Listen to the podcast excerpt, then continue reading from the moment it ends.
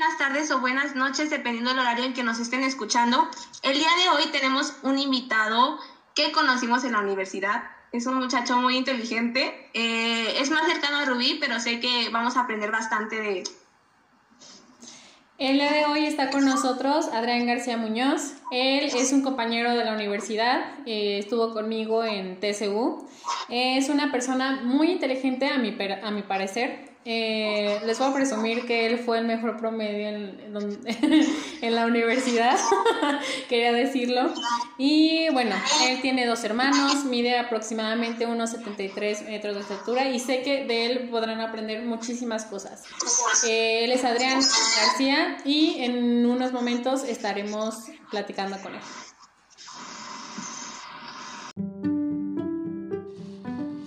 Dos jóvenes de 21 años hablando de situaciones comunes que nos hicieron evolucionar o bien, como nos gusta llamarlo, que nos hicieron dar un salto cuántico. En términos de ciencia, un salto cuántico es cuando un electrón genera un golpe brusco y evolutivo. Este tiene tanta energía que lo lleva al límite, genera una necesidad de transformación y hace que el electrón, según la ciencia, desaparezca de su órbita y aparezca unas órbitas arriba. No sabemos nada de ciencia, pero esta definición nos encantó para nombrar aquellas situaciones que nos hacen evolucionar. Mi nombre es Goretti Álvarez. Y yo soy Arisbeth Caudillo y esto, es Saltos Cuánticos. Conocí a un grupo de amigos que eran cinco hombres, tres mujeres, y todos eran muy distintos. Eran personajes muy peculiares creo que bastante extrañas, aunque no sé si yo sea el adecuado para decir eso, así que... pero fueron muy buenas personas y que cada uno aprendí muchas cosas, seguimos siendo amigos, nos frecuentamos, unos ya están casados, otros no, otros no sé qué están haciendo de su vida, pero, pero me la paso muy bien en esa etapa de mi. Muy bien, Adrián. Este, muchas gracias por compartir uno de tus actos cuánticos. Y referente a esto, a mí me encantaría, o sea, yo ya me sé toda tu historia, ah, ya me sé toda tu vida, no, no es cierto. Pero bueno, ya me sé algunas partes como de, de esta historia que donde tú decides darte de baja y donde tú no, obviamente no sabes si fue depresión o no. Pero a mí me gustaría mucho que nos contaras por qué tomaste esta decisión. Eh, bueno, es que yo creo que tendría que contarte un poquito antes. Cuando yo entré a la prepa, yo no estaba estudiando nada que tenga que ver con lo que estoy estudiando actualmente. De hecho, yo estudié laboratorista químico. Es una materia que me gusta mucho, que me encanta, que actualmente la estoy practicando, aunque no tenga nada que ver con mi carrera. Y creo que yo tenía expectativas más altas de la carrera. No quiero que, que se malentienda, se aprenden muchas cosas, la carrera es bonita, simplemente creo que no tuve conocimientos que a mí me hubiera gustado que me compartieron personas de esa perspectiva, porque lo puedo buscar en internet, no sé si me explico con eso. Este, entonces llegó un punto en el que yo decía, pues es que todo lo que me están diciendo está en internet, o sea, no hace falta que, que, lo busque, no, no, hace, no hace falta que, que me lo digan ellos, y pues creo que también tuvo que ver lo de la pandemia, se complicó al ser todo electrónico, todo tenía que ser, este, pues más que nada tareas, más que trabajos y a mí eso me fastidió bastante porque era como muy repetitivo. Y pues bueno, me empecé a sentir mal, yo no quería hacer nada, este, a mí me gusta mucho, no la escuela, me gusta mucho investigar, pero como que perdí ese interés y a mí no me gustaba estar haciendo tareas o cosas sin interés propio, porque para mí era malgastar tiempo. Y decidí darme de baja. Y mucha gente, pues, pues mucha gente me dijo que, que no me diera de baja y que era malgastar el tiempo también, pero creo que no lo malgasté, creo que me sirvió bastante. Qué padre, o sea, qué padre que no, pues es que si es mucha presión, bueno, al menos faltaba poco, no sé cuánto tiempo faltaba, pero pues sí fue hace nada. Lo mismo que nosotros, Gore.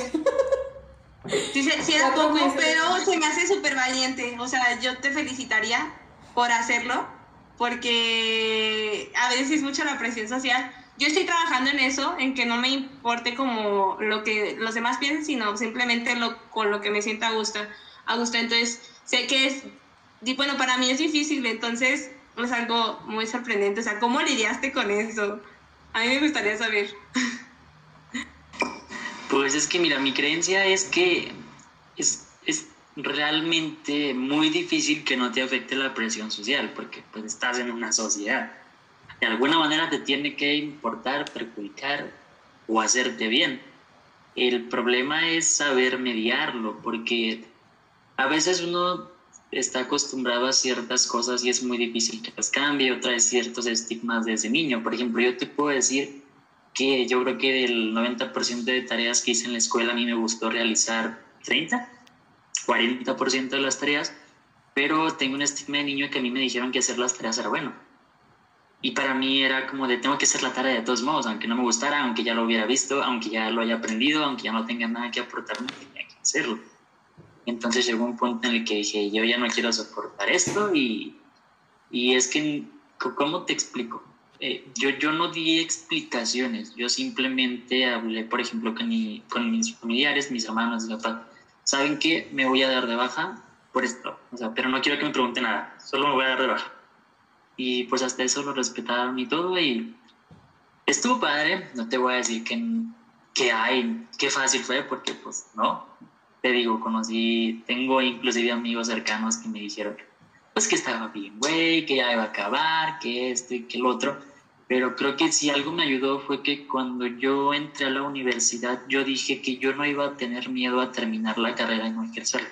A mí no me interesaba no ejercer la carrera. O sea, a mí me ha gustado siempre investigar muchas cosas y es como de, yo quiero aprender. Si de ahí encuentro un buen trabajo, qué bueno. Si no, buscaré otro pero dicen por ahí que nada de lo que aprendes estorba, así que pues aquí estamos otras. Ya aprendí algo de ti. Bueno, es que yo sí, eh, de hecho estaba como, pues ya, como ya egresamos y era como de, es que me sentía como presionada de ejercer en mi carrera y es como, pues no, o sea, escuchándote creo que está súper padre esa parte. ¿Me a decir algo, Rubí? Que te interrumpí. No, no, no. Iba a decir precisamente de esto, que es muy interesante, porque yo creo que como, o sea, aquí hay dos, hay dos personitas que estoy viendo ahorita y yo, yo tengo la fortuna de verlos a ustedes dos en la pantalla. Y son las personas que yo, la verdad, admiro a cada uno por su cuenta. Y yo veo a dos personas como muy diferentes, pero muy iguales, pero están como, o sea, son muy iguales en cuanto a sus estigmas, que cómo los prepararon anteriormente, cómo eran como muy estrictos con ustedes o que tenían que hacer como tareas o así, ¿no? Y los dos han tomado como caminos diferentes. Obviamente Adrián tomó, tomó esta decisión y la verdad para mí, yo fui una de las personas que dije, estás bien, güey, ya faltan cuatro meses, ya termina.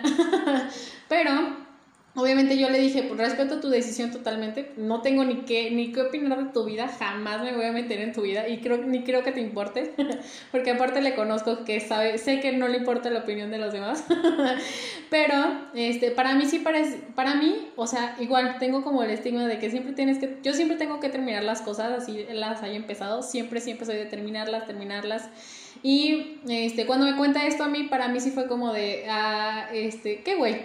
Pero ya no, fue como una opinión. Y de hecho le dije, te lo voy a decir de frente, eh, estás muy menso porque ya nos faltan cuatro meses, ya eh, no es nada.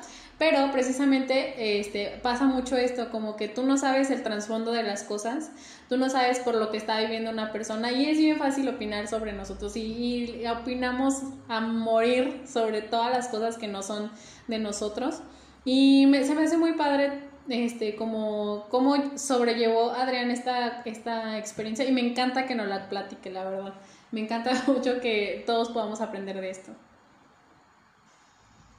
Sí, está bien padre porque incluso lo que mencionas, o sea, de que nos educan, bueno, por lo que veo fue algo parecido a mí, o sea, de que tienes que hacer las tareas, o sea, las tareas en específico, como que el hecho de estar en la escuela tienes que ser súper dedicado y si te lo dice tu papá, o sea, porque en ese momento tus papás son unas personas pues muy importantes para ti cuando eres pequeño, entonces imagínate llegar a la edad adulta, bueno, tenemos 22 años, pero llegar a esta edad y que, que de pronto, o sea, esa, bueno, al, menos a mí yo fui al psicólogo y, y me habían dicho eso, o sea, tú consideras súper importante la opinión de tus papás porque de pequeño te decían, o sea, haz esto y lo hacías, eres muy obediente, entonces está bien padre lo de quitar ese estigma como de, pues tengo que ser responsable, tengo que hacer las cosas a fuerzas. Y está muy padre el hecho de que te des como el espacio como de decir, esto no es lo que quiero. Y soltarlo a pesar de, de todo.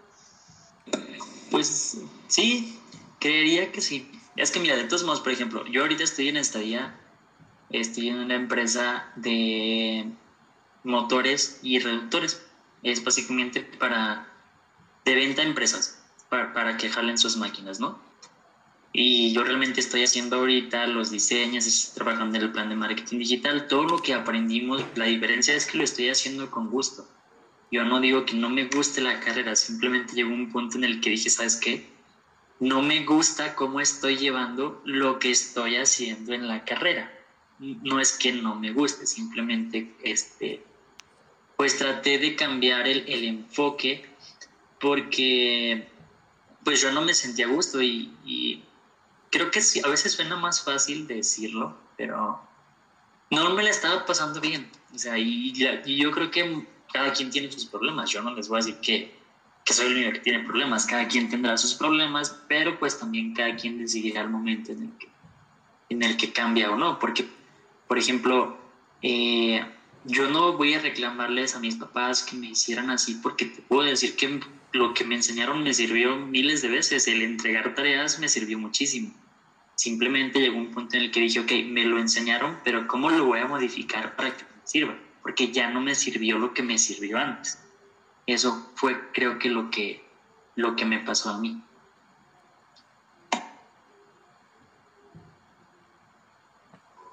Súper, súper. Bueno, en la parte de, también nos mencionabas, o sea, cambiando también, porque ahorita se me ocurrió como esta parte de, hablas de acerca de tus amigos creo que en la prepa que dices que son muy diferentes. ¿Sí fue en la prepa? Sí, fue en la prepa. Bueno, eso me llama mucho la atención porque yo cuando creo, o sea, he, estado analizando y yo creo que yo busco a, a mis amigos que sean muy parecidos a mí en ciertos aspectos. O sea, tienen que tener algo que, que, que me permita como empatizar con ellos, o sea, que tienen que ser muy similares a mí. No, no es algo como, ay, es obligatorio, pero lo, lo, estoy analizando y creo que así busco a mis amigos, o sea, tienen que ser como muy dedicados o algo así relacionado. Entonces, se me hace súper chistoso que dices que tus amigos son como súper diferentes. ¿Y en qué aspectos son diferentes? Es que, ¿quieren que les platique de los ocho? Es que eran ocho. Yo los recuerdo perfectamente. Era muy raro porque normalmente son grupos de tres, cuatro personas. Y éramos ocho personas las que estábamos ahí y todo el tiempo estábamos juntos. Sí, platicamos. A ver, Por ejemplo, una, de ellas se llama Monse. Esa chava le gustaba mucho lo del ejército. Le gustaba mucho las armas, cosa que pues no es que yo vea muy seguido, pero tampoco es tan común. Era como extraño, pero tenía una afición como muy apegado a eso, pero en cuanto a personalidad, era muy, era muy simple, era, era una persona que podías entender así como de que si ella decía quiero agua, necesitaba agua, o sea, no necesitaba otra cosa más que agua, era una persona muy simple y era muy fácil de entender. Otra de las personas que, con las que conviví se llama Rafa. Él tenía un modo de hablar muy curioso, muy, muy chistoso. Él utilizaba las palabras como campeón. Ah, o sea, era como, Él vacilaba mucho a las personas, pero era muy amable. Yo creo que es la persona más amable que yo he conocido desde que tengo, desde que tengo memoria. Y creo que, creo que es la persona que más fácil hace amigos que yo conozca. O sea, literalmente entra a la tienda y sale con tres amigos. Es como, ¿por qué? Pero Este, otra de las personas de ahí era, bueno, no sé ustedes cómo me consideren, pero él era serio, o sea, serio, serio de que pues, no, no hablaban o nada, pero se podía llevar perfectamente bien con las otras dos personas que, que les comento. A él le gustaba mucho el fútbol y le gustaba música rara, que ni siquiera conozco yo. Otra de las personas era una chava, tenía un nombre extraño o, común, se llamaba Glafira, le decíamos Fira. Su nombre era de Arabia, creo. Tenía, no sé, como que sus familiares eran árabes o no sé qué cosa, pero era el nombre de una flor. Ella era mucho más grande que nosotros y tenía la risa más fuerte que yo conocí, creo que escuchaba hasta fuera de la, de la preparatoria. Otro de los chavos era un chavo que le gustaba mucho como lo, las cosas de los monjes, de los Shaolin, ocupaba expresiones como Salam Aleikum, este, se sentaba literalmente en el aire y comía en el aire y no le importaba, se ponía a bailar breakdance en medio de la preparatoria. Otro chavo era chaparrito, chaparrito y bien gordito, pero, pero agarraba una camionetota. Este, bueno, era, era muy curioso, era un grupo muy peculiar pero me enseñaron muchas cosas porque a pesar de que todos eran muy diferentes, todos siempre eran muy... Trabajaban mucho en equipo, o sea, si te falta esto, yo pongo esto, y si me falta esto, pones esto. Entonces a mí eso me ayudaba mucho porque pues era mi equipo de trabajo. Allá en, allá nuestra escuela, la mesa de laboratorio siempre son ocho personas. Entonces era como de, tú le caes, tú el que eres amable le caes bien a la maestra, pregúntale qué vas a hacer aquí. Y tú eres bien serio tú entrega el reporte y tú le sabes a esto, tú vas a hacer esta parte. Y la otra chava era como se estaba riendo bien fuerte, estaban todos este, bien serios y contaban un chiste y ella se reía. Entonces fue muy divertido, creo que es la etapa en la que mejor me la ha pasado hasta ahorita. Y pues todos fueron muy, fueron muy raros si quieres verlo de esa manera. ¿Tú qué rol jugabas en ese grupo? No nos platicaste. ¿Yo qué rol jugaba? Pero yo me imagino que, que, eras como líder, por lo que dices, o sea, o quién dele, como quién delegaba esa parte de que dices, él era muy serio, pues tú haces el reporte, él era muy amigable, pues me pregunta esto. Si hay un líder dentro del grupo, yo creo que sí, en todos los grupos hay un líder. Diría que sí, pero es que todos eran muy autónomos, o sea, eran, ¿cómo te explico? O sea, por ejemplo, decían, vamos al cine. Y era como de, vamos, y, y todos decían, yo voy, yo voy, y los otros, los otros no iban, y era como de, ah, ahí nos vemos, adiós, no los voy a esperar, o sea, si no quieren ir, no vayan. Pero no en, no en mal plan, era como de, pues yo quiero ir, si no quieres ir, no vayan, yo, yo quiero ir. O por ejemplo, yo iba a jugar fútbol con otro chavo y era como de, ah, también aburrido el fútbol, yo me voy para acá. Eran como todos muy, muy independientes en ese aspecto, pero mm, ¿qué rol jugaba yo? Pues en cuestión de, por ejemplo, de la escuela, yo sí era el que repartía como el, el trabajo. Ahí sí me tocaba hacer eso, pero creo que era el más neutro, creo que era el que tenía la personalidad más neutra de, todas. Sí, creo que sí. Eras el ñoño. ¿Y quieres verlo así? No, no es cierto. Esa palabra no me gusta, la de ñoño. ¿Por qué? No, no, pero tú dirás libremente, o sea, no, no importa, no importa. ¿Por qué no te gusta ñoño, güey? No, no sé, pero Tony, eh, bueno, el, el capítulo anterior, Tony me, me, incluso se quería presentar como ñoño y, y yo eh, omití esa parte. yo tengo una teoría. Yo creo que alguien te dijo eso de niña y no te gustó. sí, sí, ¿Tú eres psicólogo o qué? Esta plática se volvió ayuden a Gore. esta, esta plática va a ser sacar mis heridas emocionales. No, no es cierto. No sé, a mí yo la tengo como muy pegada, me, muy pegada, pero se me hace muy chistosa como decir ñoño. como que se me, me, me, gusta, se me hace como muy chistoso decirlo. Pero no lo hago con el afán de ofender nada para no. ¿Cómo le dijiste Adrián? ¿Cómo? Nada más, es muy común que no te guste porque en, algún momento te lo dijeron. Pues, pues, yo diría que sí, o sea, no, encuentro una razón por, por, qué, no te gusta. Diferente. Sí, yo... Aquí quiero decir... Por ejemplo, yo... No, sí, sí, adelante, adelante. Por, ejemplo, yo cuando alguien me dice es que me cae mal esta persona, es como, bro, ¿por qué te cae mal? No sé, y es como, tiene que haber una razón por qué te cae mal. O sea, la gente no la ves y dices, te cae mal. Y sí, yo sé que hay gente que dice, sí, yo lo veo y me puede caer mal, pero, en mi cabeza no tiene sentido, es como, ¿por, qué te cae mal? O sea, solo está ahí existiendo, ¿qué te hace? Sí. ahí la importancia de analizar nuestros pensamientos, ¿no? Porque solamente los decimos sin, sin siquiera pensar, sin analizar. Sí, en esta parte eh, eh, yo iba a comentar precisamente que Adrián no es que sea psicólogo, pero le gusta mucho la psicología. Yo sé eso, me platicó él a mí.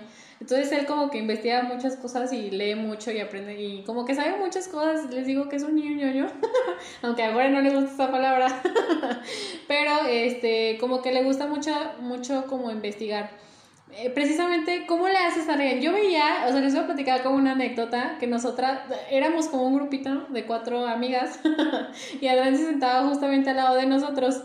Entonces nosotras, que, de que estudiando todos los días y justamente antes del examen, estudiando y repasando todo, y Adrián nada más se sentaba al lado de nosotros a escuchar. Cuando estábamos haciendo el examen, Adrián, examen de 10, y, y él nos decía antes, yo no estudié, nomás con escucharlas. ¿Cómo haces, cómo haces esta parte, Adrián? ¿Cuál es tu superpoder, perdón?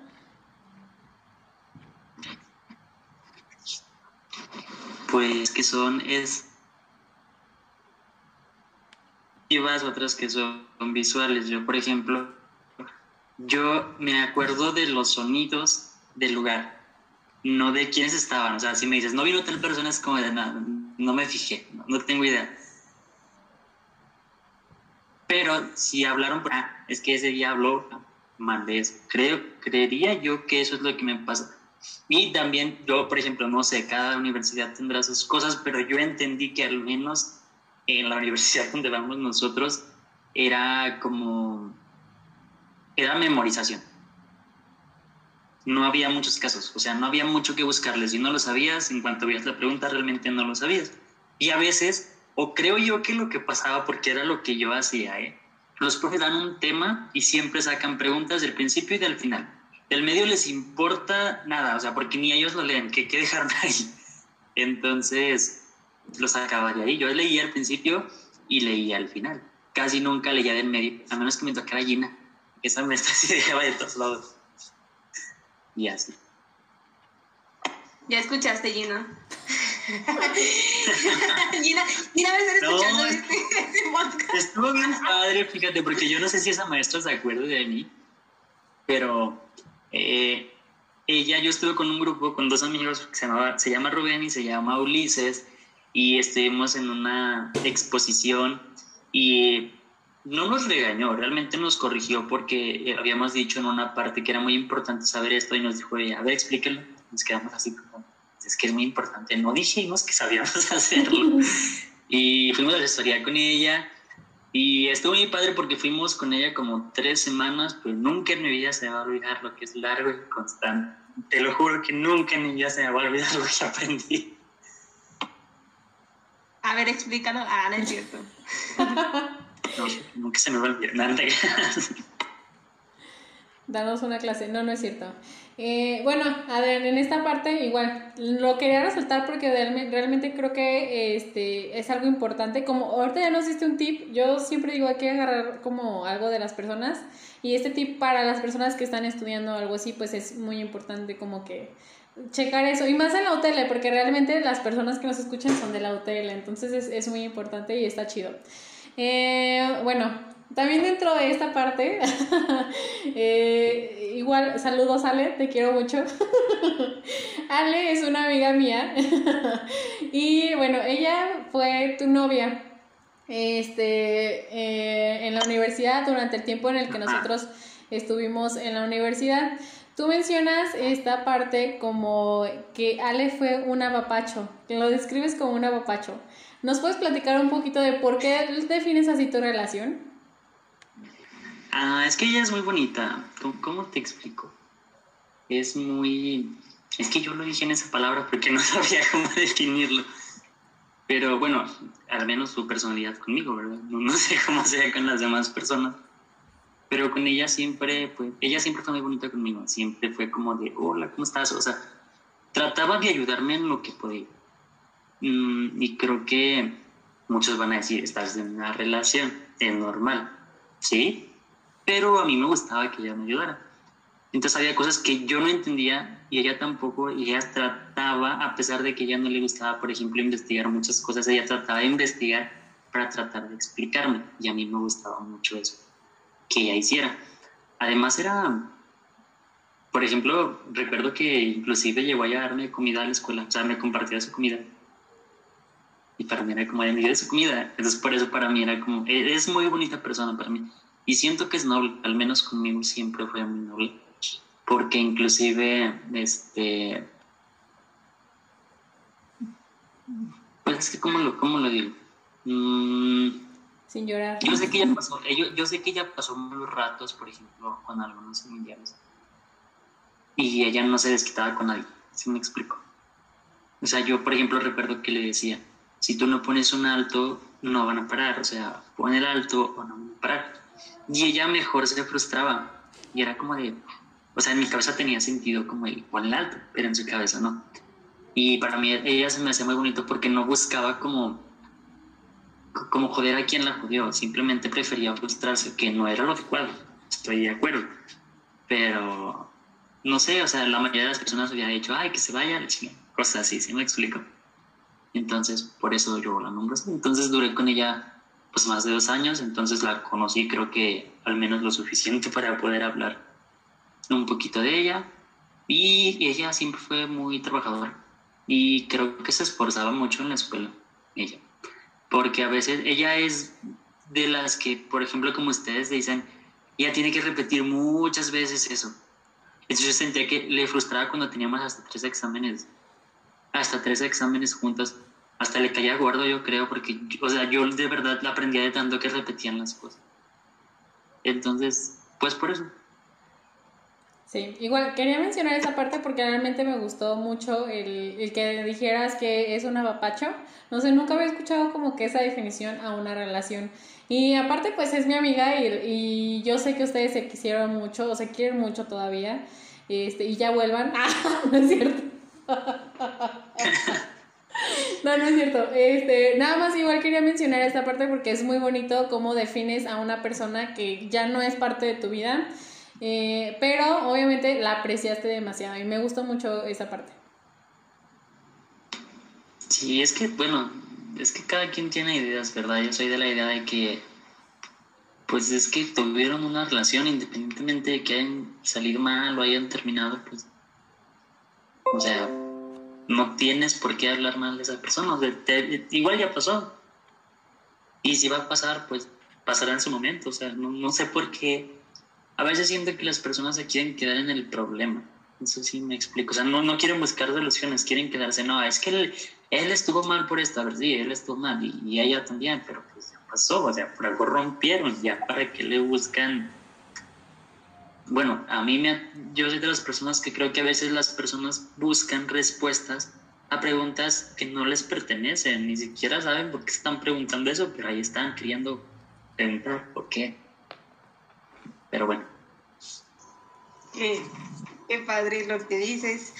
Eh, en ese aspecto también concuerdo. O sea, si se tiene una relación, se me hace como algo ilógico después terminar. Pero, es, o sea, sucede mucho. O sea, de las dos cosas suceden. Tanto puedes quedar bien como puedes quedar mal. Pero se me hace muy bonito el, el poder decir adiós y aún así agradecer y aún así apreciar y poder verlo de lejos y, y todavía como tenerle ese cariño. Entonces, no sé, eso me, gusta, me gustaría resaltarlo, es algo que me gusta bastante. Y hablando de este tema, o sea, no es, no es para picar la herida, ni, o sea, ni nada, o sea, es en general, es en general. Es algo interesante, es algo interesante. Eh, a ti, para ti, ¿qué tanto es, qué tan difícil es dejar ir? En todos los aspectos. Mm, pues dependerá, no creo que le tenga el mismo apego a una persona que le tenga el mismo apego a una escuela. creo que dependerá de, que si ahí me dices, ¿te quieres cambiar de la UTL? Pues posiblemente diga sí y diga, ah, pero extraño a mis compañeros, pero no me va a costar tanto trabajo. Y si, por ejemplo, cuando fue lo de Ale, pues creo que fue un, o sea, hubo un lapso de tiempo que yo decía, entonces, como yo les decía, me preguntaba cosas y después decía, pero ¿por qué pasó esto? ¿Por qué pasó lo otro? Entonces, dependerá también de la relación con la que, con la que, este, con quien estés, porque por ejemplo, yo recuerdo que tuve una novia en la secundaria, se llamaba Jessica, saludos. Este, ella, yo estuve con, estuve con ella, creo que un año, poco menos, no sé la verdad, pero yo terminé con ella justamente cuando conocí a estos chavos de la prepa. Entonces para mí el romper con ella se volvió nada, porque fue como de, ¿quiénes son estos chavos y por qué van en mi salón Sí, sí me explico, o sea, ellos desviaron toda la atención que yo tenía hacia ella, entonces creo que dependerá de, pues ahora sí que, que del apego, porque el apego tú lo formas, o sea, tú decides a qué te apegas y a qué no. Entonces, Dependerá, creo yo. Y, pero si te refieres a que yo soy, pues diría que sí me cuesta, o sea, no es que sea tan fácil, pero tampoco soy de los que se quedan ahí. O sea, nadie, creo que nadie, ¿eh? creo que todos tienen un punto de quiebre, todos. Pero no creo que me cueste tanto trabajo, al menos que sea algo muy en. Qué padre, qué padre esta parte porque realmente, por ejemplo, o sea, en lo personal, yo no es que sea una persona rencorosa, yo siempre digo, y como lo mencioné en capítulos anteriores, que hay que soltar, pero también fue una etapa de mi vida donde yo, este, como que dependía mucho, yo soy una persona muy enamoradiza y si, si amo a alguien lo amo con muchísima intensidad, así como tú dices, o sea, depende mucho como del del contexto en el que estemos. Y para mí era tan difícil soltar a, a, un ex o algo así, o sea, en, en, este, en ese entonces. Y igual lo vas aprendiendo conforme vas avanzando en la vida. O sea, mi última relación, obviamente yo le decía a yo sí lloré mucho y, y sufrí demasiado y fue como un proceso más interno, pero este, dejé, o sea, como que lo solté y, y Gore me, me, dijo algo muy bonito también, que me dijo, o sea, cada que pienses en la persona, deseale cosas buenas mándale buenas vibras en lugar de, de, estar como, pues sí, recargando todo lo malo, recalcando todo lo bueno. Y yo tenía un, yo tenía como una parte de mí que decía, es que él tuvo la culpa en algo, o sea, decía yo, o sea, yo según yo ya lo había soltado, pero todavía, este, marcaba como que él tuvo la culpa en eso, y fue cuando hablé con Ori y me dijo, o sea, cada que tú pienses que él tuvo la culpa en eso, mándale este, buenas vibras y, y desearle cosas buenas porque así es como, como tu energía se va soltando. Me gustó mucho esa frase y creo que de ahora también agarro como cosas tuyas que me acabas de decir, Adrián. Y es esta parte como de, de encuentra el contexto y tal vez busquemos en qué liberar nuestra energía. Yo, soy mucho también de energías y siento que si liberamos nuestra energía, por ejemplo, como te pasó a ti, que estabas con la chava y, y llegó alguien, como un, grupo de amigos que te ayudó a como, no a sanar, sino a enfocar tu energía en otra parte, creo que está muy padre eso. Sí, bueno, y también dependerá de, la experiencia de cada quien, ¿eh? o sea, porque por ejemplo, supongamos una persona que haya tenido varias, no sé, cinco o seis novios, cinco o seis novias, probablemente tiene la facilidad de llevar una relación que una persona que tiene su primer novio nunca ha pasado por un choque emocional de esa magnitud, entonces es como, por ejemplo, yo también tuve una novia en la prepa que terminé con ella, terminó ella conmigo, yo nunca supe por qué. Entonces, para mí alguien me dice, voy a terminar contigo y no sé por qué, yo no le voy a preguntar, porque ya pasé el... ¿Sí, me explico? Y lo más probable, ¿y por qué? Porque naturalmente vas a hacer eso, vas a preguntar, ¿pero por qué? O sea, pero si ya lo pasaste, posiblemente no. Pero si no, lo que vas a hacer es, es buscar, pues, respuestas. Es algo curioso. Imagínate que se te cae el café y te estás preguntando, ¿pero por qué se cayó? O sea, ¿por qué? ¿Por qué se cayó el café? No sé, te moviste y lo tiraste. No tengo idea.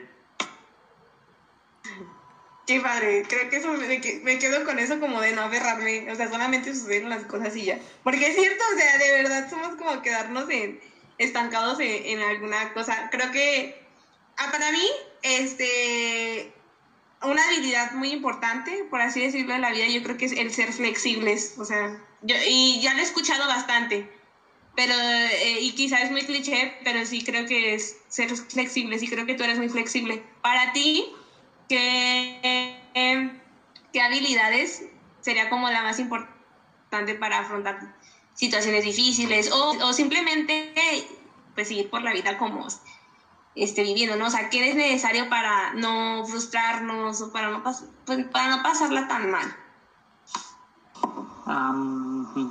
es que eso es, eh, creo que es difícil de, de, responder porque, a ver, si yo te digo ser flexible, yo entiendo que no toda la, las personas son flexibles y si yo te digo ser práctico, entiendo que no todas las personas son prácticas. Por ejemplo, si vas a hablar de energía, creo que pues lo más sano que te queda es perdonarte, o sea, si ya la cagaste, ya la cagaste. Y, y, no es malo decir es la cagué, o sea, no es malo decir la cagué en esto y, y quizá en la siguiente no la voy a cagar, pero tampoco lo asegures, porque recuerdo hay un cantante de rap, no sé si lo conozcan, se llama Choyi, a veces como canciones de ellas en Facebook. este, él tiene una frase que decía que la vida de lecciones no significa que uno esté aprendiendo. O sea, simplemente está diciendo que estás, sigue siendo el mismo güey que quiere repetir lo que pasó. Entonces creo que lo más sensato o lo más sencillo que te puede pasar es decir, ¿sabes qué? La cagué, me perdono y lo voy a intentar. Si la cago la próxima vez, pues me perdono otra vez y si la cago otra vez, digo que estoy güey, pero me perdono otra vez. Y ya llegará un punto en el que a lo mejor lo entiendas, se te facilite o cualquier cosa. Qué padre, el perdón. El perdón a uno mismo.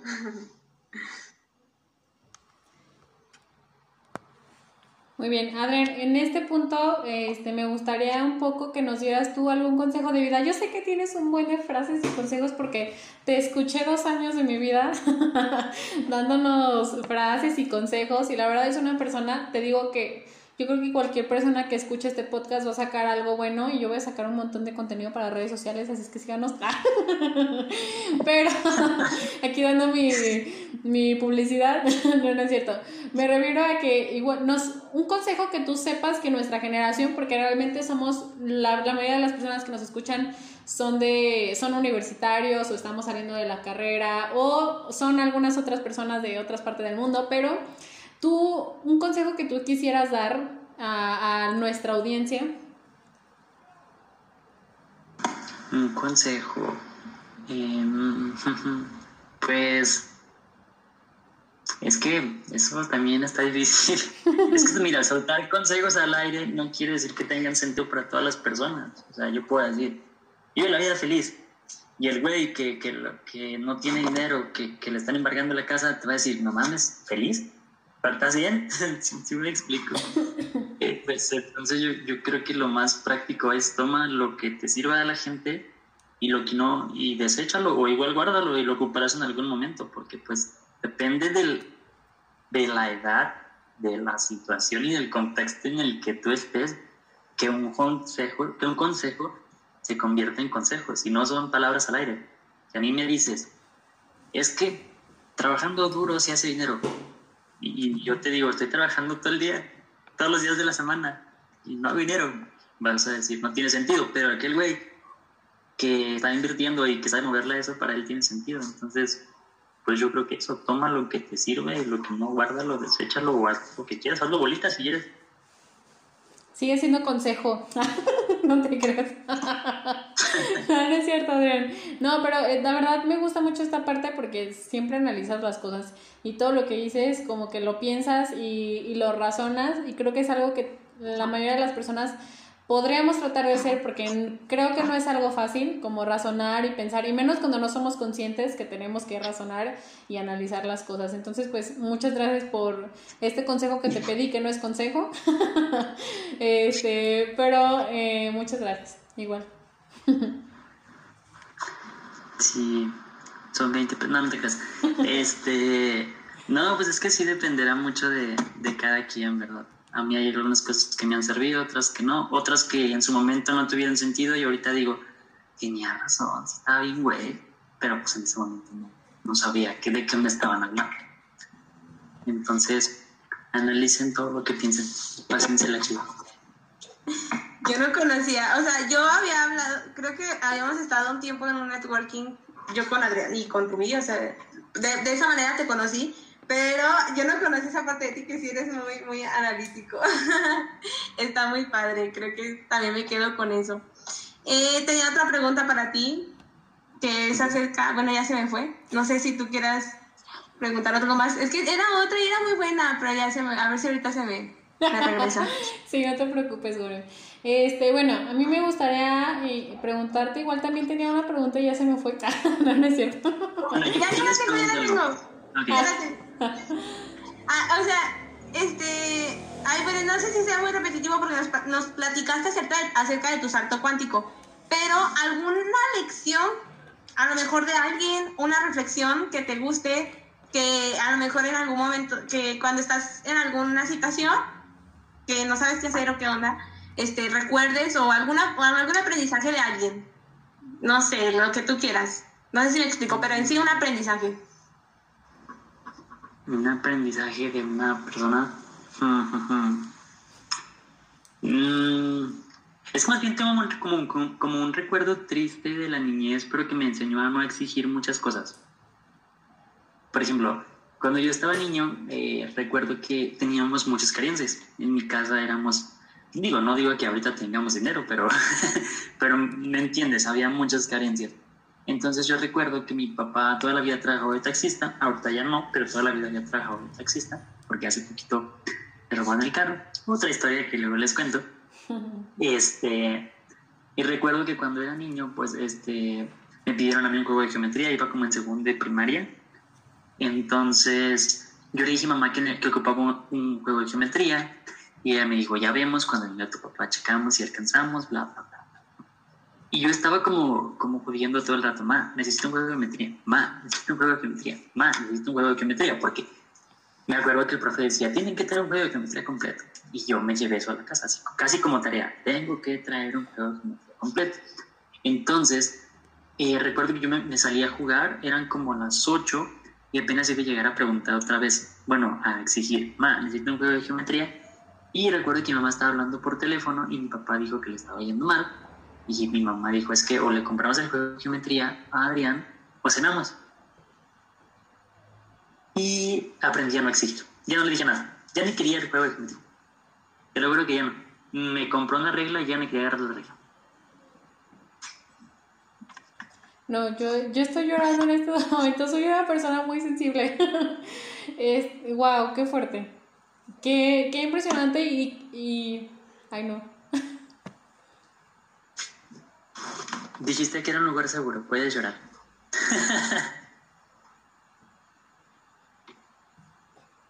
Sí, es que sí suele suceder, bueno, no sé, no recuerdo como tal cual una situación, pero sí hay situaciones que, o sea, que a veces no entendemos cuando estamos pequeños. Y, pero qué bueno que eh, lo hayas entendido, o sea, quizá tuvo que suceder eso para que lo entendieras. Pero también eh, hace poco escuché, no sé dónde, Ah, eh, es un episodio de Rorro Chávez con un cantante. No recuerdo ahorita el nombre.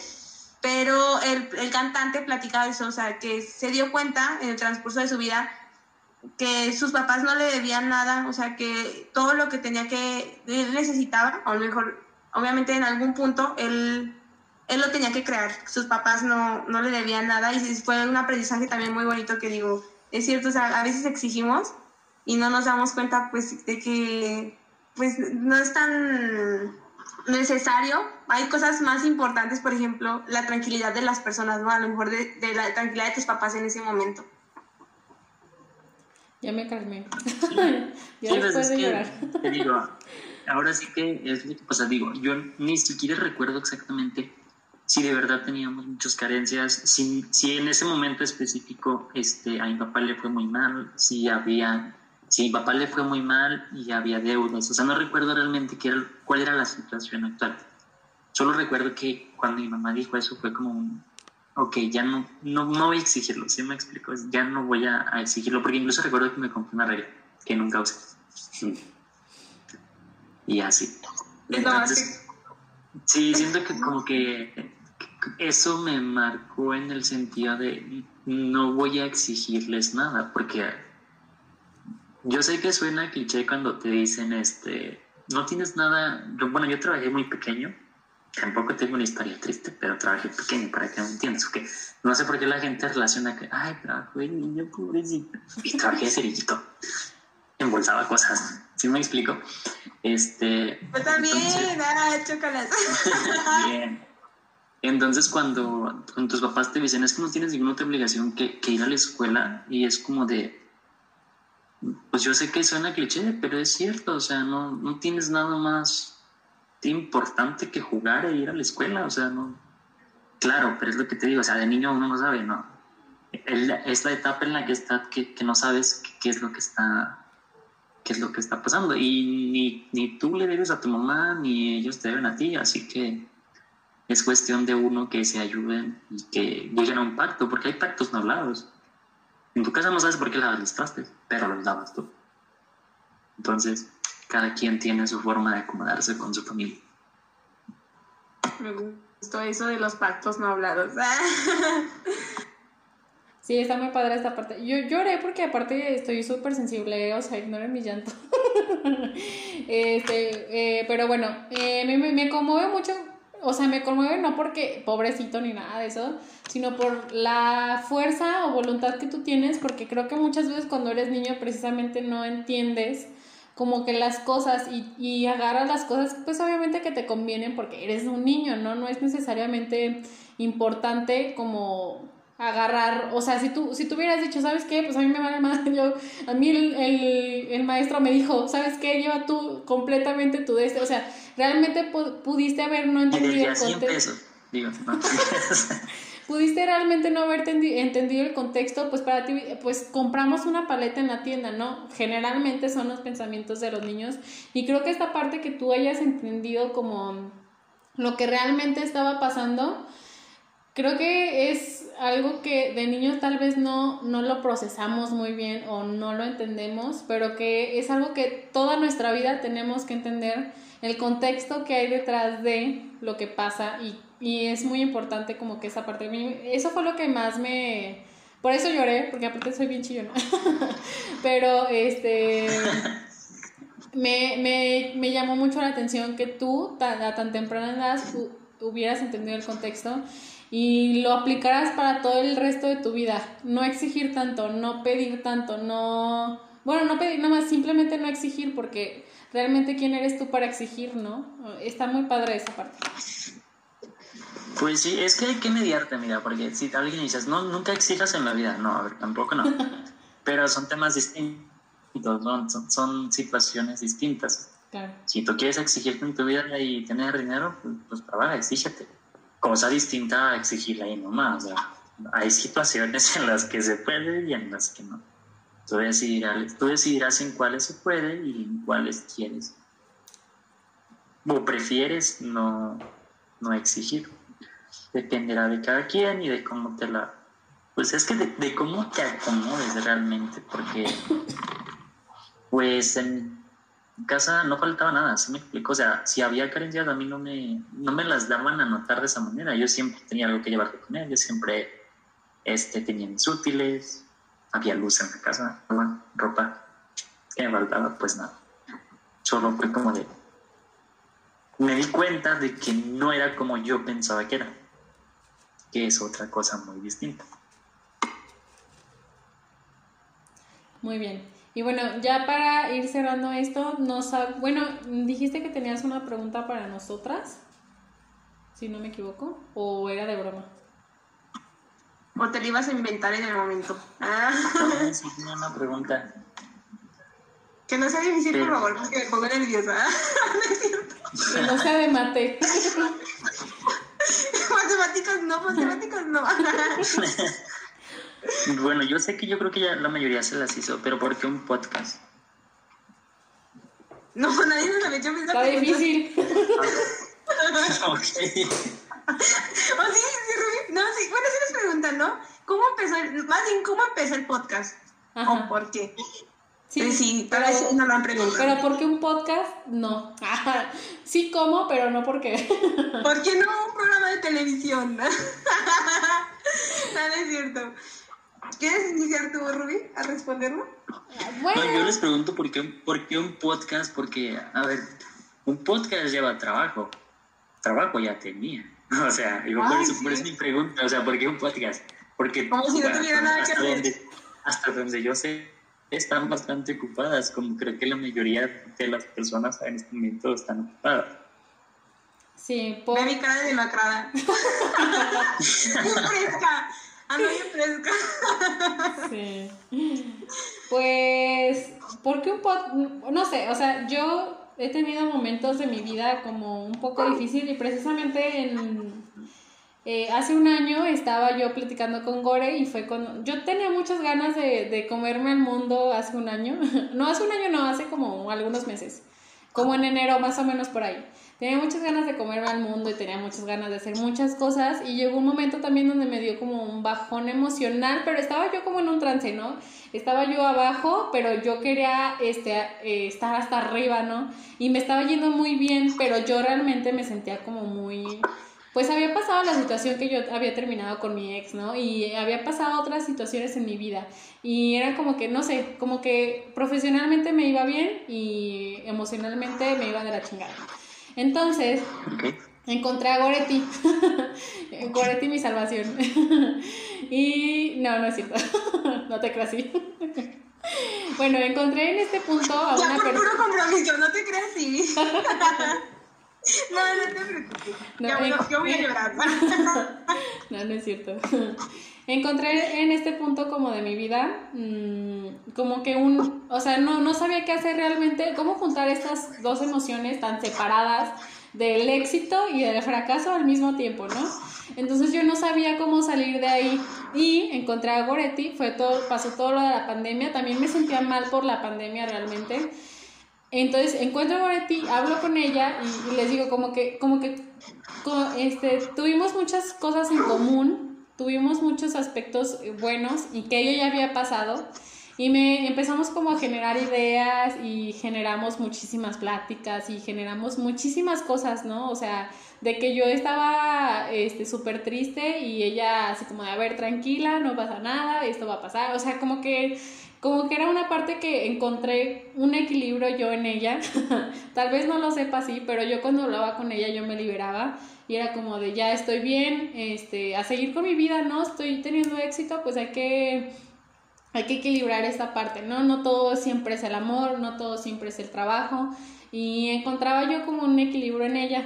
Después vino el networking yo traté de hacer como un pues sí, un grupo de amigos, juntarnos y tenía como la idea de crecer, pero realmente no estaba siendo como constante. Y yo también estaba pasando, justamente cuando hice networking pasé por un momento de, ahora sí ya era totalmente fracaso, ¿no? Ya no me estaba yendo bien ni en el amor y ya me este, ya me, ya no me estaba bien, ya no me estaba yendo bien tampoco en el trabajo. Entonces fue como que no está ya, o sea, fue como, ¿qué hice? Hice todo mal, este, me estaba pasando toda la vida todo mal, ¿no? Encontré a Oreti y, también, o sea, ella sin saberlo me estaba ayudando a salir adelante como que en este proceso. Porque de hecho nunca te lo, yo creo que sí te agradecí porque siempre digo gracias, pero no precisamente te especifiqué por qué, por qué era lo que estaba pasando. Entonces yo en este punto estábamos platicando, hablábamos y hablábamos yo creo que todo el día completo y de hecho teníamos un montón de cosas que hacer porque yo no soy una persona que aunque no tenga trabajo me quedo sin hacer nada, siempre estoy haciendo cosas. Entonces, este, todo el día platicábamos y todo el día hablábamos y realmente un, una vez fue, fue como un día random, así no me acuerdo exactamente qué día fue, pero yo me puse a escuchar audios de, de una semana antes. Todos los audios que ya habíamos escuchado, este, que habíamos, habíamos hecho, pues, eran audios como de cinco minutos, casi, casi, súper larguísimos. Yo me puse a escuchar cada uno de los audios y cada una de la plática que habíamos tenido, porque yo ahí vi el proceso que tuve de mi éxito y, fracaso a mi fracaso total, ¿no? Entonces aprendí como que toda esta parte, cuál había sido el proceso mío y qué era lo que yo podía este, volver a aprender de lo que yo misma había platicado y de lo que Gorete había platicado. Y fue cuando yo dije, y, y después vi un meme que decía, de tantos podcasts, de tantos audios de 10 minutos hay que hacer un podcast. Y yo se lo dije a Goretti, o sea, se lo dije así, por decirlo, dije, Goretti, deberíamos de hacer un podcast. Y Goretti me dijo, sí. Ese sí para mí fue como de un, güey, esto debería de ser en serio porque podíamos, de verdad, alguien con una persona que le sirva este, una plática de mí con Goretti, ya con eso estaría bien, ¿no? Estaría súper bien que alguien le sirviera porque yo sé que yo aprendí de mi misma plática con Goretti. Entonces fue como una liberación también ahí. Y fue muy padre porque yo le dije a Goretti y Goretti me dio el seguimiento. O sea, ya, yo fui la que le dije, vamos a hacerlo y vamos a hacerlo, pero Goretti fue la que me dio el seguimiento. Precisamente esta historia nunca la había contado, pero yo, me, yo estoy muy agradecida con Goretti porque no me dejó caer sin ella saber que no me había dejado caer. Yo estoy llorando. no es cierto ya. Qué bonito. O sea, no, a veces no sabes cómo, no sé, o sea, tú lo ves así, como un impacto, pero de verdad a veces no sabes el impacto que, que tienes en las otras personas y solamente estás escuchando Entonces se me hace algo bien padre, bien bonito. Y hace poco también una amiga, o sea, no es por echarme flores, no, pero hace, también, hace poco una amiga mm, me, me, decía eso, o sea, como que había marcado una parte de, de, su historia en la universidad por tan solo escucharla y es como, como que, que, o sea, yo a veces digo, es que no sé cómo ayudar a las personas y me frustraba mucho antes por eso y veo que solamente escuchando puedes ayudar y no sé, eso me gustó mucho. Eh, si ya terminaste como la parte de explicar eso de la respuesta, entonces prosigo a... a o sea, es súper lindo. No, muchas gracias. Ya mucho, no, ya déjame hablar, dice. ya, una hora de podcast es solamente mi respuesta. No soy muy buena los podcasts, ya lo notaron, pero pues hay que andamos haciendo el intento. Pero bueno, no, eh, eh, eh, gracias Rubí, no sé, de verdad, todo lo que dices creo que también es algo muy bueno para mí. Me, me, sirve como para simplemente seguir escuchando a las personas, aunque a veces uno piense que no tiene mucho que aportar. Y pues bueno, en la parte del por qué podcast, mi, yo creo que yo ah, últimamente, siempre, y también como el año pasado, este, fue mucho como de decir sí, como una vez escuché como de cuando alguien te invite como a un emprendimiento, a un proyecto, este, tú diles que sí, o obviamente que te, tenga que gustar y toda esta onda, pero este, pues sí que no te cierres. vender drogas. ¿Sí? Al rato me metí vendiendo ¿Quieres drogas? no, bueno, pero sí, siempre era como no sabes qué va a terminar como ese emprendimiento o ese proyecto, porque obviamente todo inicia con una idea y con invitando a alguien. Entonces, imagínate, o sea, que sea un podcast muy exitoso y yo le, yo le haya dicho que no. Entonces, yo creo que ese fue el por qué sí. Y, y siempre digo sí a todo.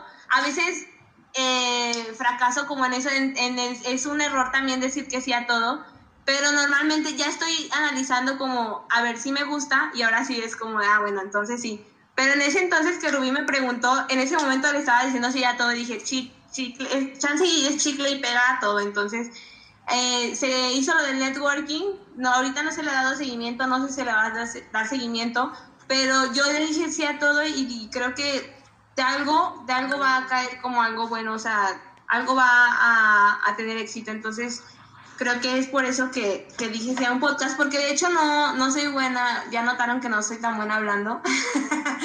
Eh, eh, es un área de oportunidad, pero también es como quizá afrontar ese miedo a hablar en público.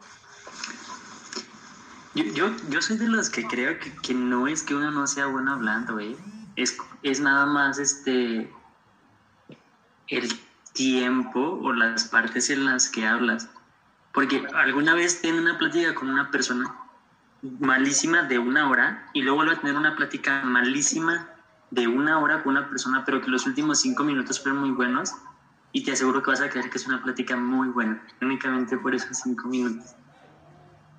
Sí, o sea, sí depende de todo. y, y, yo también soy como mucho de la creencia de que no me gusta decir no soy buena, porque una vez este, un profe me dijo como, no digas que no eres buena, ahorita no te sale, pero no digas que no eres buena. Y yo digo, pues sí, en realidad hay, veces que sí de plano no somos buenos en algo, pero si no me gusta cerrarme como al, no soy buena, digo, bueno, estoy aprendiendo. Y bueno, pues después de... Después de este, este gran este, plática de, de nosotras, que era de Adriana. Y Adriana así como que yo era el invitado aquí. yo escucho, yo escucho. No, no, no. Este, me gustaría a mí también eh, hacerte ya como, no sé, Gore, si tú tengas alguna pregunta para Adrián. Eh, hasta ahorita no. O sea, yo creo que tu pregunta va a ser muy buena. Confío en eso. no, no iba a preguntarle, o sea, iba a ser como ya el cierre. este, pero igual en el cierre me gustaría que Adrián también nos diera como, este, pues sí que hablara, ¿no? Lo que él quisiera. Eh, Adrián, igual agradecerte que hayas estado aquí. También eres una persona importante en mi vida porque fue como este, algunas personas con las que he tenido una, unas pláticas bien interesantes también. Yo creo que hay que hacer un podcast ahí tuyo. no es cierto. ¿Cómo se va a llamar? Este, se va a llamar No saltes cuánticamente. no, no es cierto. No, pero este, ha sido una persona importante en mi vida y igual agradecerte que haya sido parte de, este, este gran podcast. Yo siempre le digo gran podcast. Eh, que ahorita tenemos oyentes de muchas partes del mundo, yo no sé por qué, pero saludos hasta Alemania, Argentina y tenemos, de Austria, tenemos un buen de personas que nos escuchan de todas partes del mundo. Eh, no sé por qué, quién sabe. es porque también Tony nos, nos recomienda por por, por allá, en Estados Unidos. Entonces, por ahí lo voy a pasar a diferentes lugares. Pues ojalá, ojalá, y bueno, un abrazo para todos. Igual, Adrián, muchas gracias. No sé si tú tengas algo más que decir, si tengas, este, eh, no sé, tú si tienes algo que decir o no.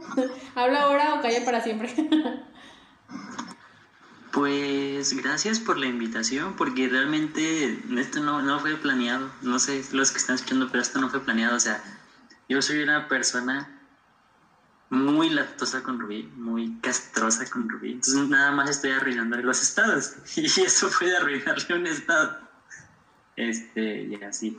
Y pues gracias a ustedes por invitarme. También he aprendido cosas de ustedes a Guare no la conozco tanto, la conozco hace poco de lo del networking, a Ruby sí la conocí desde, desde TCU y puedo decir que ella cambió bastante. Ella decidió si es para bien o para mal, pero puedo decir que sí, ella sí cambió bastante desde que yo la conozco. Sí, era bien castrosa. Bueno, soy todavía. pero sí, sí cambió.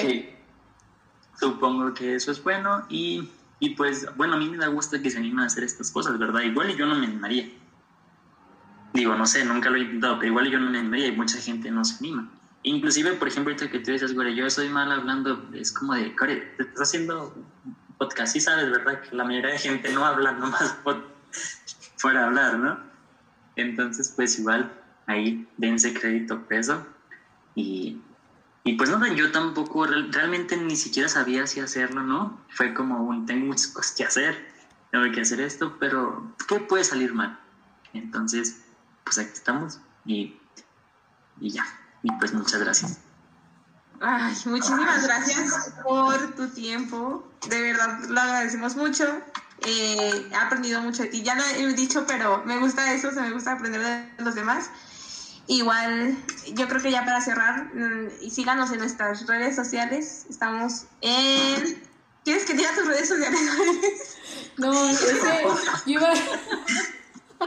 Perdón, es que le hice una seña a Gore de que yo, pero yo quería decir algo antes de cerrar. pero tú di, tú di las redes sociales, Gore, y yo cierro. Ya con una frase nada más. Muy bien. ok, estamos en Instagram como Saltos Cuánticos Podcast y en Facebook como Saltos Cuánticos. Y bueno, ya para cerrar, este, Adrián regresa con Ale. sí, lo sabía que lo iba a hacer. Nos vemos. Bye. ¿No regresarías con tu ex? Ah, Una mano, no, no es cierto. Es que estos temas son muy chistosos, pero no. ¿Qué sigue, Barabun? ¿Por qué terminaste con Ale? Eso lo vamos a poner en una historia de Instagram. Preguntas para Adrián. ¿Regresarías con tu ex? ah, no es cierto. Pero sí, pero sí regresen. No te creas, ya terminó el, el podcast, ¿eh? ya, ya cerramos esta parte. Para que nadie lo escuche.